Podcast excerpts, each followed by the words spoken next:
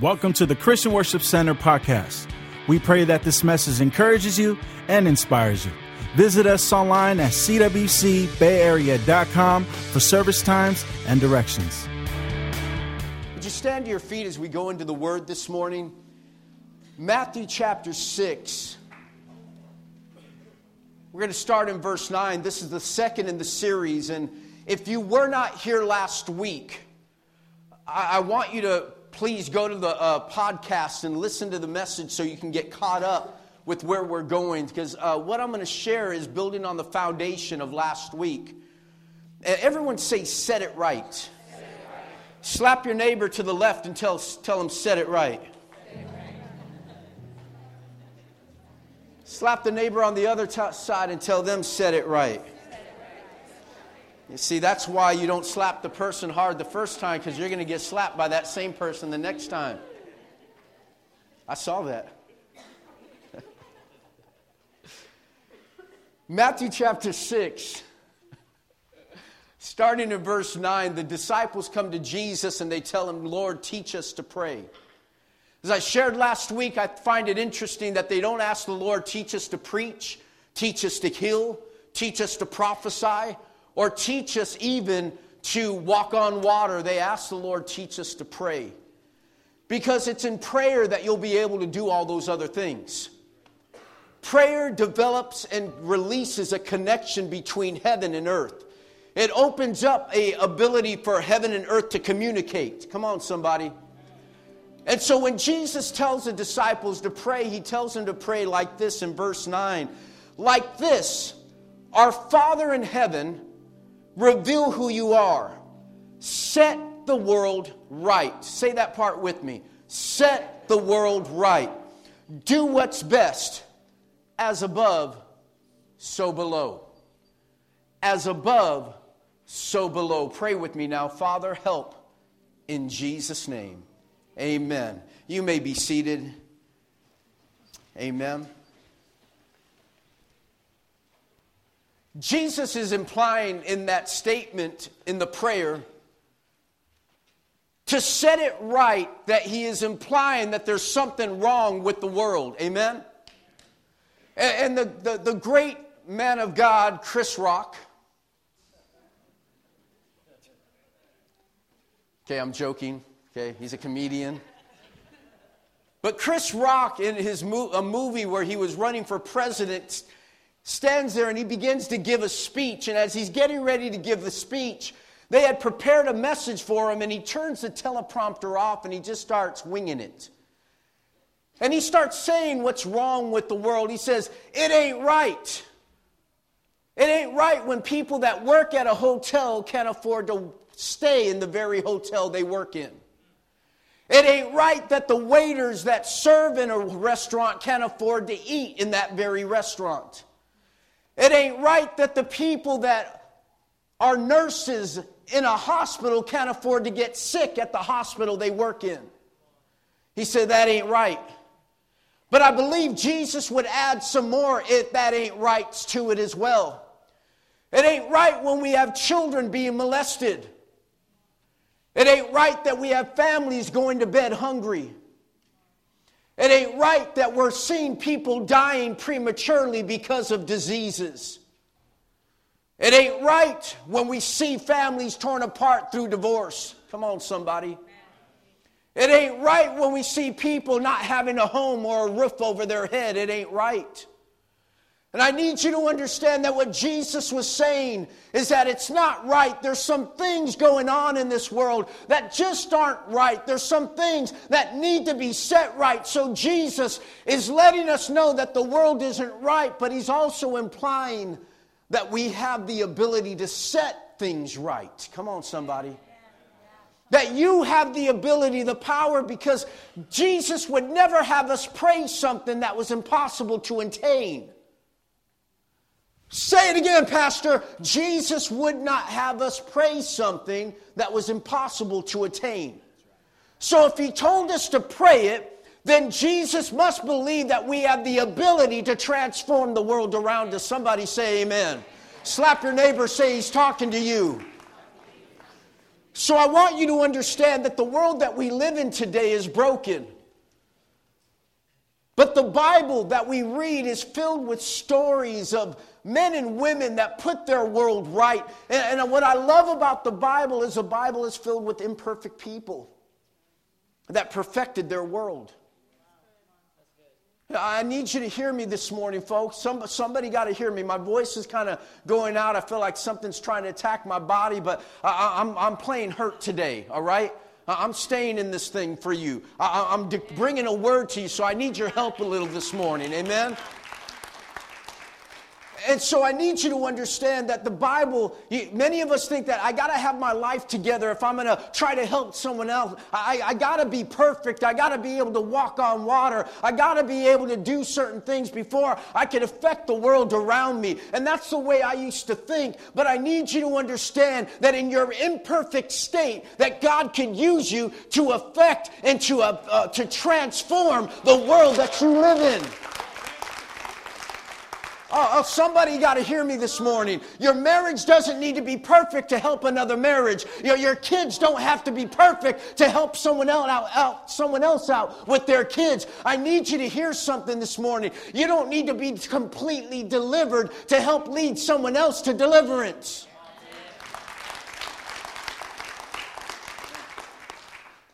The Bible is filled with people who have their lives messed up, but they decided to step up in their imperfect state, and God used them to set things right. I need you to understand that set it right is not a theme, it's our mandate. That's our mandate. It's not about having church. I love the fact that the house of God is filled this morning. I love the fact that we're packed this morning, but that doesn't mean a thing if we walk out of here the same way that we walked in. We're here to bring a change to the world around us. We're here to affect the world, not allow the world to infect us. But I need you to understand that it's impossible at times to have a dream. It's impossible to dream again when our dreams have fallen apart. I want you to notice something this morning. Last week I told you about Joseph and the condition. Joseph has a dream. He shares it with his brothers. And his brothers hate him so much that they throw him into a pit, sell him into slavery. He ends up in Egypt, and then from there, falsely accused, ends up in prison. Well, it's in prison that he finds two men that work for Pharaoh that are also thrown in prison. I'm kind of giving you just a nutshell of what last week was about. Joseph sees these men. These two men go to prison and they have a dream. When they have a dream, that the dream bothers them. And the next morning, I want you to notice what Joseph does. Joseph, number one, he sees their need. We cannot affect our world until we see the needs around us.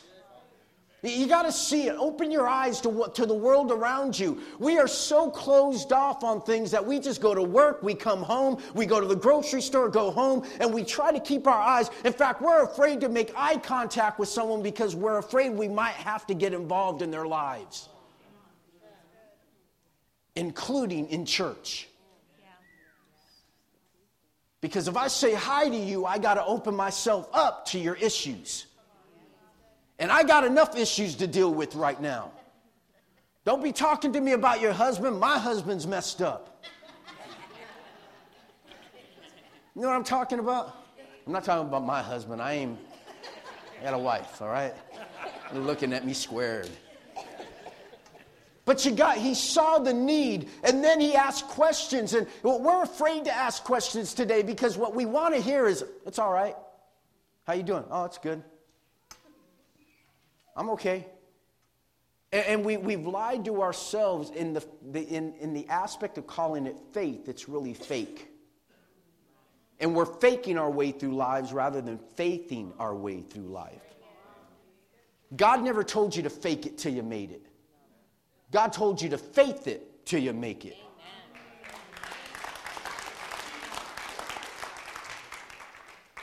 And so we got to be honest with we got to be honest with one another when we're going through tough times. You know what? Ain't nobody perfect in this place. Starting with the man standing behind the pulpit. I only put a tie on so you'll listen to me. I prefer to be in shorts and a t-shirt. But you got to ask questions. Number three, the next thing he does, he got involved in their dream. And you know what blows me away about Joseph is it was a dream that landed him in jail to begin with. That put him in this position. But he wasn't afraid to get involved in other people's dreams. And I need you to understand that when your dream delays, invest in dreams of others. When your dream doesn't automatically come about, invest your dream into the dream of others. Get involved. You're not selling a house right now. Help someone else sell their house. Get involved in a dream of others, because when I help someone else out, all of a sudden it's going to open up other avenues for me. Oh, somebody got to hear me this morning. All right. And then lastly, he invests himself in their dreams. He got involved in their dreams. He says, tell your dream to me. And so they tell their dream to him. I want you to notice that they tell the dream to him. And after they tell the dream to him, Joseph interprets the dreams for him. For the butler and the baker, he interprets the dreams. And so after he interprets the dreams, look what he tells him in verse 14 and 15 of chapter 40. Only remember me. Have you ever done something for someone and then you tell them, hey man, listen, I'll do this for you, but you got to do this. Can you at least do this for me? And you give them what the thing is, and they're like, oh yeah, no problem. As long as you got something they need, everyone's willing to help you out. But the moment they get the need met, they forget about you. Notice what Joseph does. Only remember me when things are well with you again, and tell Pharaoh about me. Get me out of this place. He goes, I was kidnapped from the land of the Hebrews, and since I've been here, I've done nothing to deserve to be in this hole. Now, listen to me very carefully. There are some of you in a hole right now that is not your fault.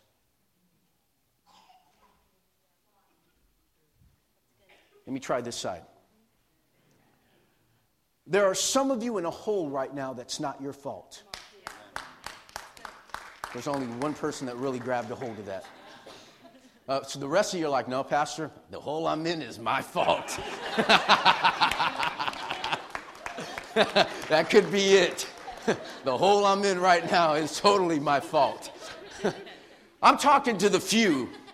Not for those of you that are broke because you went and got that curved television, 4K television, and you know that's 85-inch and all this stuff for $8,000, and you ain't got a job. The hole you're in right now is because of your fault, okay? But there are some of us that end up in holes that aren't our fault. There are people around us, and because we hang out with certain people, the explosions that take place in their life, their shrapnel ends up in us. And just because we're associated with them, we end up taking the explosions off other people's lives.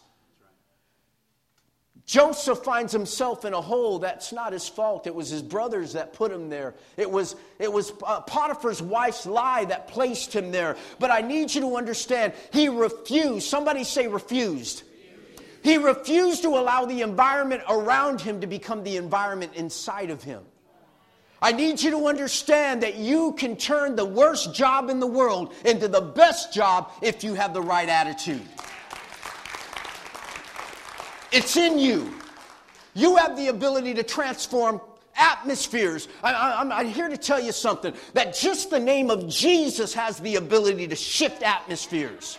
That when you walk into a middle of an argument and the name Jesus is entered in, it can shift the atmosphere. Why? Because Jesus doesn't reflect atmospheres. He changes them. He brings atmosphere. Have you ever noticed when you're down, you get that friend that makes you laugh comes walking in? And they're all happy.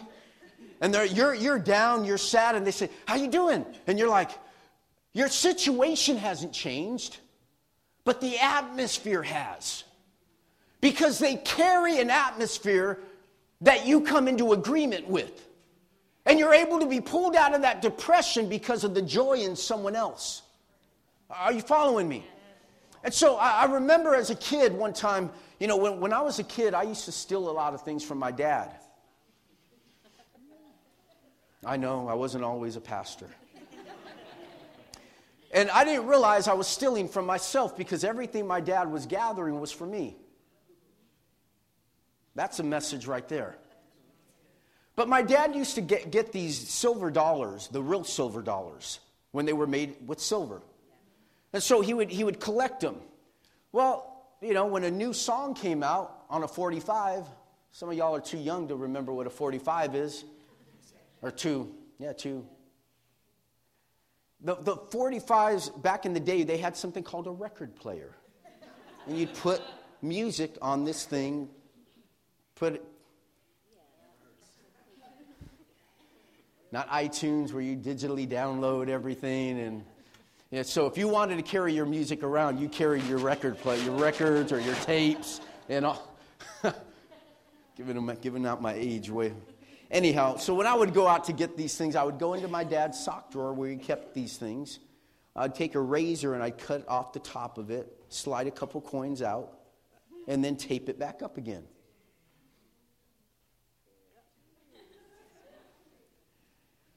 This one time, my dad went into his sock drawer and found that there was something he put in there missing. And he blamed me for it. And this is the one time. All the other times I did it. I confess I did it. But this one time I didn't. And I don't know what happened, what it was. And I remember getting so hurt that he would have the audacity to think that I would take that. Even though I did all the other times. And I remember being so upset that I walked out of the house. I ran out of the house. I'm running away. And I ran out the house and I went down to the street and got to the corner and realized I have no place to go. I sat at the corner of the street and I just sat there and my sister came down running after me and she goes, "Come on, come home." So what, you know, I said, "I'm not going back there. He blamed me for taking this. And how dare he blame me for this?" And I was so upset. I mean, I was angry. I said, "I'm going to Grandma's house," and Grandma didn't want me there. And I'm going to Grandma's house. I'm going to go stay with her. And I remember just sitting there and she goes, "Just come home, come on." And so she takes me back down the street. And my sister, you know, her and I were never really close growing up. She's 5 years older than I am. And so I was just the pain in her neck. I was the one that always got it. You know, "Stay out of my room." I put my foot, my toe right on the edge of her doorway. And she would just say, "Get out of my room." And so all we did was fight. But she always came to my rescue. When the neighborhood bully beat me up, my sister went down and took him down. I was like 7 years old, and this guy was like a junior in high school. My sister came down and took this dude out. She was beating on him. He's like, "Debbie, stop it, stop it. I don't want to hit you. I don't want." And she was just going off on the guy. And I was like, "Man, my sister got my back. She's beating up this dude. She got my back. She was the only one that chased me out of the house to see how I was doing." When my daughter got sick with leukemia, she was always there with meals. And she lived in Sacramento, was always taking care of us. My sister was always there for us. But I remember she brought me home and we get back in the house and my mom's going crazy. "Oh, the house is falling apart. Our family is dying. Oh, God." And she's just losing it. She's losing it. Everything is, "Oh, God." And she's just, "Oh, Daddy." And she's yelling at my dad, and my dad already went to bed. He's in bed. He's not even concerned about what's going on. My mom is screaming, "What are you doing up there sleeping? The family's falling apart. Get down here." And so I walk in the door. "I'm not going up there." And so finally she pulls him out of bed, and my dad comes down the stairs. And my dad, you know what? I tell you what, my dad may not have been perfect, but he knew the perfect father.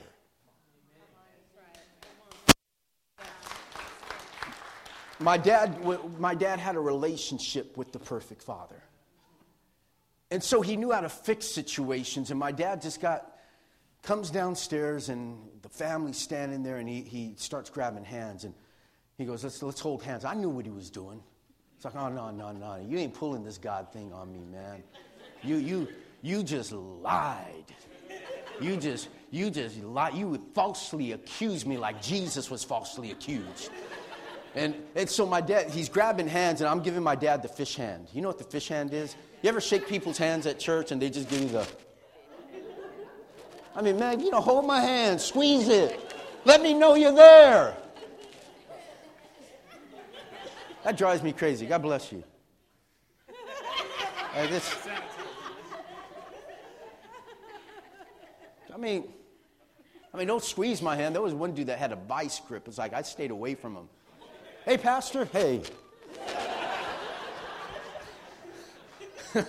God bless you. Hey, let's hug. We hug here. And my dad's standing there, and we're in the circle. My mom, oh, God, we're falling apart. My sister's just quiet. My dad is just, and he just starts this, Father, we just worship you. So, worship you? I ain't worshiping nobody right now. You offended me. And you worship? We ain't worship. Father, we just worship you right now. We just thank you right now. Satan, you will not destroy this family. Satan's not destroying this family. You're destroying this family. Don't be blaming it on Satan right now. And I'm standing, but as soon as he brings in Satan, I'm like, oh no. If I disagree with my dad right now, that means I'm on the side of Satan. And you know what? I'm upset, but I'm not going to hell over being upset about this thing. And my dad just starts praying, and he just starts inviting the presence of God. And the whole atmosphere of anger and bitterness shifts. So I'm crying, I'm hugging on my dad. Oh, Dad, I love you. My dad, I forgive you. My dad, forgive you. You stole everything from me, boy.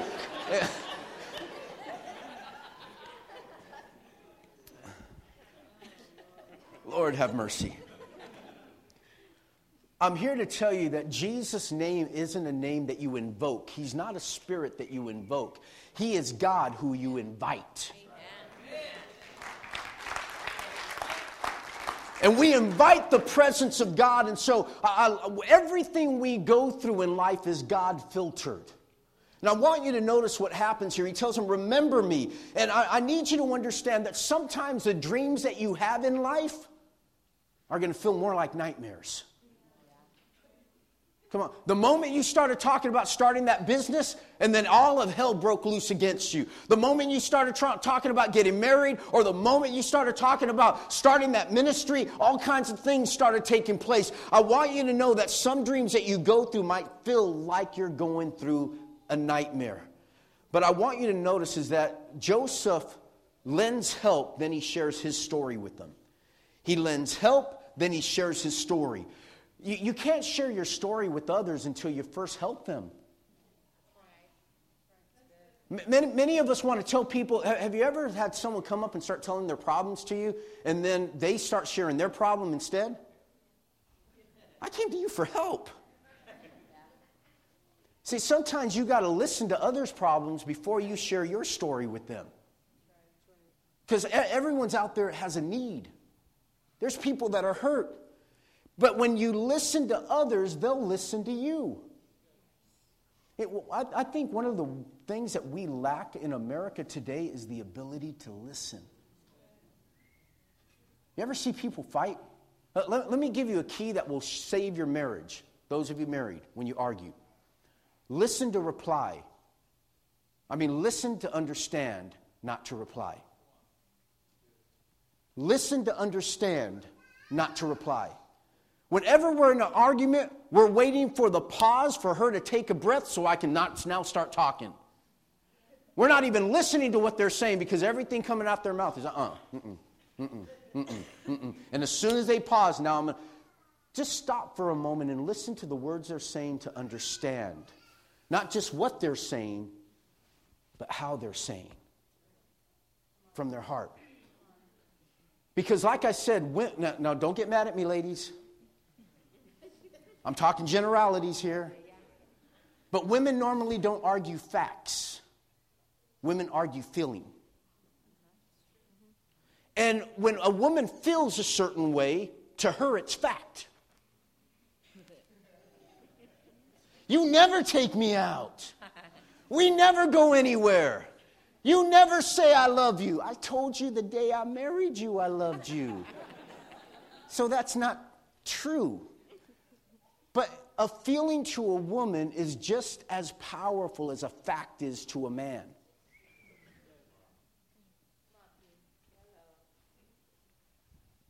And men will normally not argue feeling. Oh, you just hurt my feelings.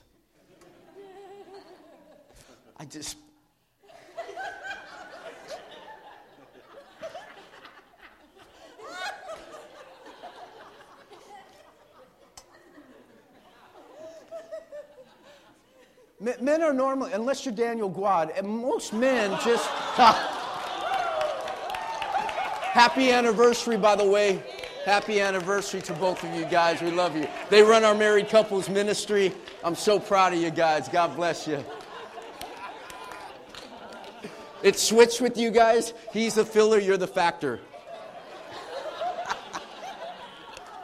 He's crying right now. He's crying right now.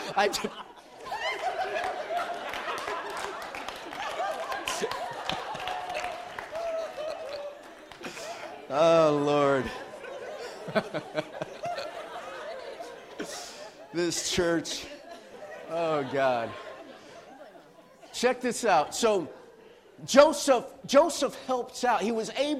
Joseph was able to transform the prison atmosphere into a palace atmosphere. He didn't allow those atmospheres around him to get in him. He shifted them. But one thing happens. Look, when the cupbearer goes back to his regular job, look at chapter 40, verse 23. The chief cupbearer, the guy that he shared the dream with, however, did not remember Joseph. He forgot him. That sucks. Really?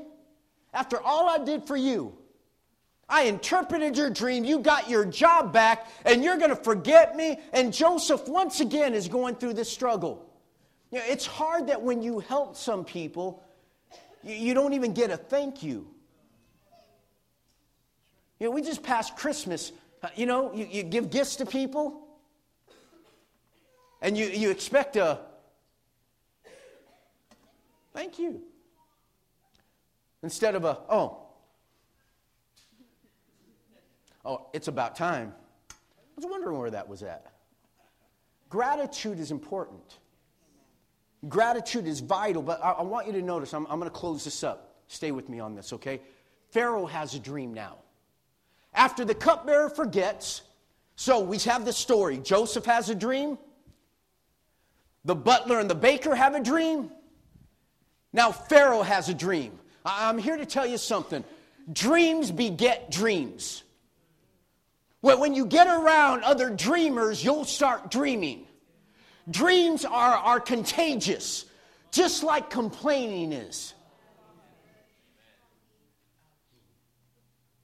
If all you do is complain instead of dream, check who you're hanging out with. Because you can't dream in certain atmospheres. Certain atmospheres are not conducive to dreams. They kill them. And you got those people that like balloons. I had my birthday a while back, and Master's Commission put all these balloons in my office. And Pastor Nick was messing with me, and they did it all the way down the hallway. And so a couple of the balloons fell, and Pastor Nick just stepped on them and says, "Clean this hallway. Get all these balloons out of here." And he was joking around, but there are people that operate their lives in the same way, that whenever you have a dream and you start showing your dream, they love coming around and popping your dreams. The dream poppers. Because they settled in life, they want you to settle in life as well. They don't want you dreaming beyond them. They want you to stay right where you are.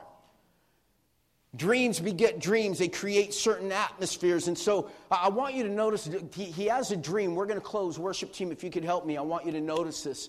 I want you to grab a hold of this. This is really powerful. He has a dream, but he doesn't have anyone to interpret the dream. No one can help him. And then the cupbearer says in verse 9, "I totally am reminded of my shortcomings." He's going, "Oh man, my bad. Pharaoh, there's this dude in prison that when you sent me away, interpreted my dream, and it came to pass. That this guy can tell you what your dream is." And notice what happens. I need you to understand something. You cannot be remembered if you were never introduced. Did you understand that some of those problem people that came your way was supposed to be your butler or your baker to reach your Pharaoh? Yeah, you totally missed that. That the very people that you see coming that have a problem that you're turning away from are the very people that have the ability to connect you to Pharaoh. But because you don't want to involve yourself in the lives of others, you've missed out on your opportunity of promotion. So you can't be remembered until you first have been introduced.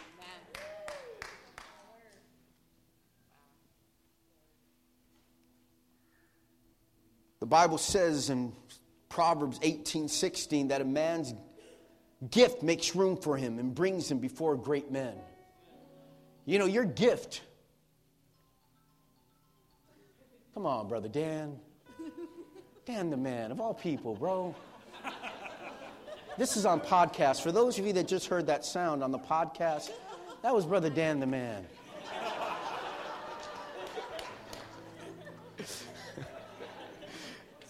I love that guy. That's the only reason I'm messing with him. And you too, Danny. It would have been nice if it was your phone. But your gift makes room for you. Listen to me, seriously. Your gift makes room for you. Some of you are working so hard on your weaknesses that you're neglecting your strengths. Take time and build your strengths. You'll never get paid for doing the mediocre.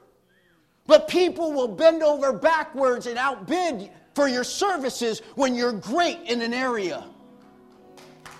Build your strength. Build your strength. If you're good with people, develop that. If you're great with computers, develop that. Focus in on what you're good at. I want you to notice verse 14. Still with me? So Pharaoh sent for Joseph. Check this out. This is so powerful. And he was quickly, everyone say quickly, brought up from the dungeon. Say dungeon. When he was shaved, somebody say shaved, and changed his clothes, he came before Pharaoh.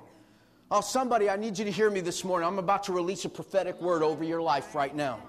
I'm declaring right now prophetically, you need to stay ready. You need to stay prepared right now. Why? Because your season has the ability to shift in a moment. He went from the dungeon right in front of Pharaoh. Went from the depths of the prison right into the palace. I need you to know you are one step away from your promotion season. In one moment, he was elevated. He was cleaned up. Oh, some of y'all are about to get cleaned up in a moment. You know that addiction? You're about to get cleaned up. You know that foul mouth of yours? It's about to get cleaned up. You know you're a good person, but all of a sudden you start hitting the bottle. You start changing. It's going to get cleaned up. You're about to get cleaned up. But all these things took place because they were preparing him to stand before the king. I want you to know right now you have access to the king. You in the prison right now, you have access to the king. Face to face. You have access to the king. Oh, come on, somebody. See, you can't understand or interpret other people's dreams when you're frustrated by your own dream. Joseph wasn't frustrated with his dream. He was dealing with the process.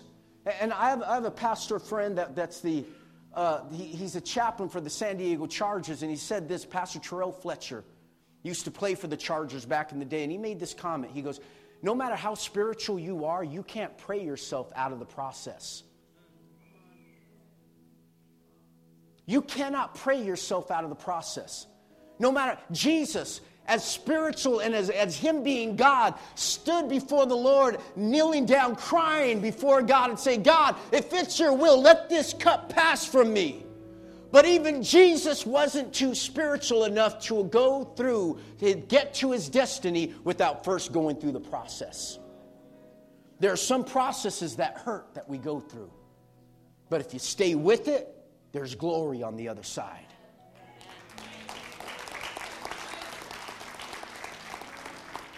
Because of time, I don't have time to break this down, but I want you to notice in verse 41, all of a sudden, after he interprets a dream, he says, you need to set someone in charge to take care of administrating everything that's going to come in. And the king Pharaoh gives him a signet ring, which means authority, fine clothing, which means wealth, a gold chain, which talks about position, a second chariot, which talked about his power, gave him also a new name, an Egyptian name, and then lastly gave him a wife, gave him a relationship. Because you can't operate in that power position without being a citizen. So I'm going to make you a citizen of our country as well by giving you a wife. You know what I want you to understand, that there's 4 different occasions where Joseph's clothes are taken from him.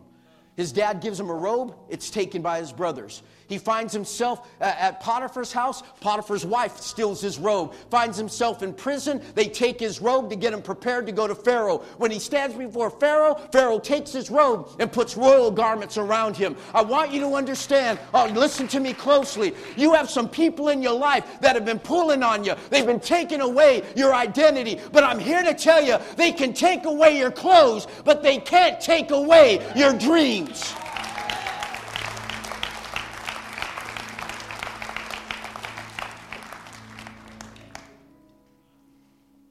Everyone have your papers?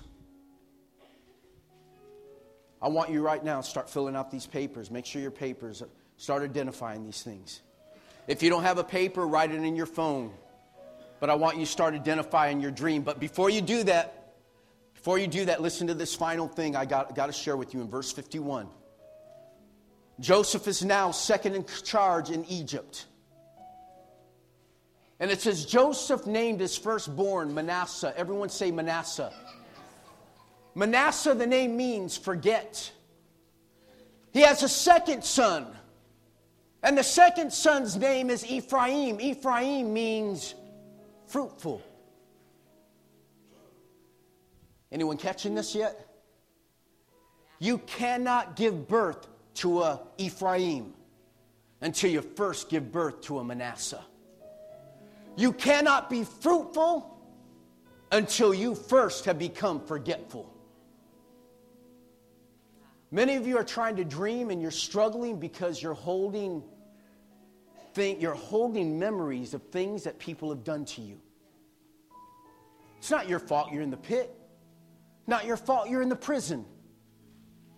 But it was someone else's doing that put you there. But you'll never be able to move on until you forget about it and forgive them. That molestation wasn't your fault. But sweetheart, son, you got to move on. Not for them, but for you. You need to move on. Because it's time for you to start producing an Ephraim. It's time for you to start being fruitful. Not just going through the motions any longer. We need to produce forgetfulness before we produce fruitfulness. And that's why many of us are struggling to be fruitful in our lives. Is because we're still holding on to memories of things that people have done to us. Listen, set yourself free today. Set yourself free. Well, Pastor, they hurt me. Set yourself free today. Pastor, you don't know what they did to me. Set yourself free today. That was a moment happening, but yet it's keeping you in bondage forever. Don't let them hurt you any longer. Let them go and let it go. Joseph, when he saw his brothers bowing before him, told them this. It wasn't you that did this to me. It was God. Now you did this to me, but God took it and made it good. For all things work together for those that love God. For all those that love God are called according to his purpose. I need you to understand something this morning, that God loves you. And everything you go through, he's going to filter through love, grace, and mercy. Love, grace, and mercy. Love, grace, and mercy. It's going to go through the filter of love, grace, and mercy. In the same way a water filter gets rid of the bad elements and metals that are in your water, is the same way God will remove those memories, remove those hurts, remove those pains, so you can become fruitful once again. As you're writing your things, would you sing? Go ahead, G. She sing over everyone as they begin to write. Just begin to write and identify. We're going to close here in a moment. The moment you're done, would you stand to your feet once you have your dream written down? Thank you for downloading this message. For more information on our church, visit us at cwcbayarea.com. You can also follow us on Facebook at facebook.com/cwcbayarea.